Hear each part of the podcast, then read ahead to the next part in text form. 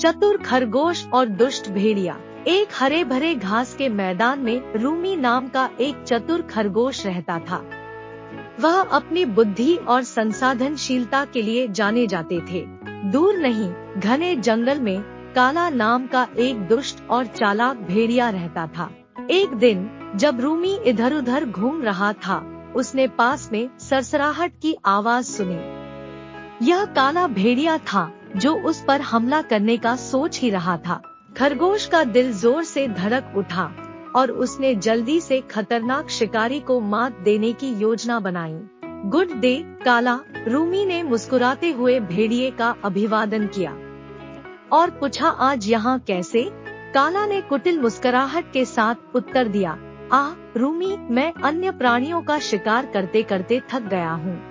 मैंने सुना है कि खरगोश का मांस सबसे कोमल और स्वादिष्ट होता है इसलिए मैं तुम्हें अपना भोजन बनाने आया हूँ रूमी ने शांत रहने की कोशिश करते हुए कहा, प्रिय कला, मुझे जानवरों के राजा के दूत के रूप में चुना गया है, और यह मेरा कर्तव्य है कि मैं सभी जानवरों को राजा की आज्ञाओं से अवगत कराऊं।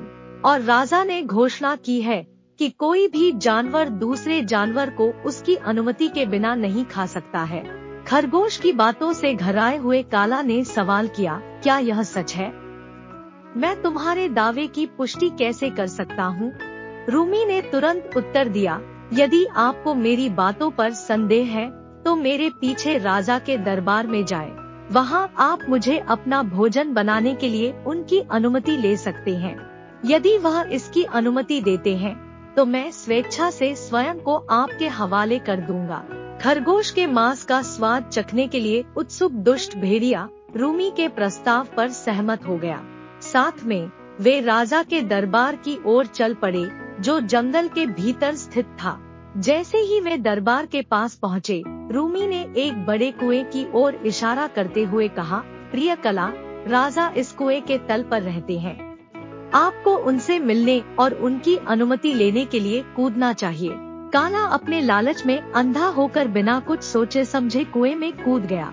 जैसे ही वह नीचे गिरा, उसे अपनी मूर्खता का एहसास हुआ क्योंकि असल में वह सिर्फ़ एक सूखा हुआ कुआ था और वह खरगोश की चाल में फंस गया था। कुएँ के किनारे खड़े रूमी दिल खोलकर हंसा, ओह, काला, तुम्हारे लालच ने तुम्हें नीचे गिरा दिया है। याद रखो, लालच में आकर किसी की बातों पर भरोसा करना बुद्धिमानी नहीं होती। लतपत और अपमानित भेड़िया गुस्से से गुर्राया। उसने रूमी से बदला लेने की कसम खाई और अपने घाव चाटते हुए जंगल की ओर भाग गया। उस दिन से रूमी सभी का चहेता बन गया और उसकी बुद्धि और त्वरित सोच के लिए दूर दूर तक प्रशंसा की गई। दूर दूर के जानवरों ने उस चतुर खरगोश की कहानी सुनी जिसने दुष्ट भेड़िए को चकमा दे दिया था। कहानी का नैतिक उपदेश यह है कि बुद्धि और त्वरित सोच पार्श्विक शक्ति पर विजय प्राप्त कर सकती है। चुनौतीपूर्ण परिस्थितियों से निपटने के लिए हमें हमारी बुद्धि और संसाधनशीलता का उपयोग करना चाहिए। दूसरों की बातों पर आँख मूंद कर भरोसा करने के गंभीर परिणाम हो सकते हैं।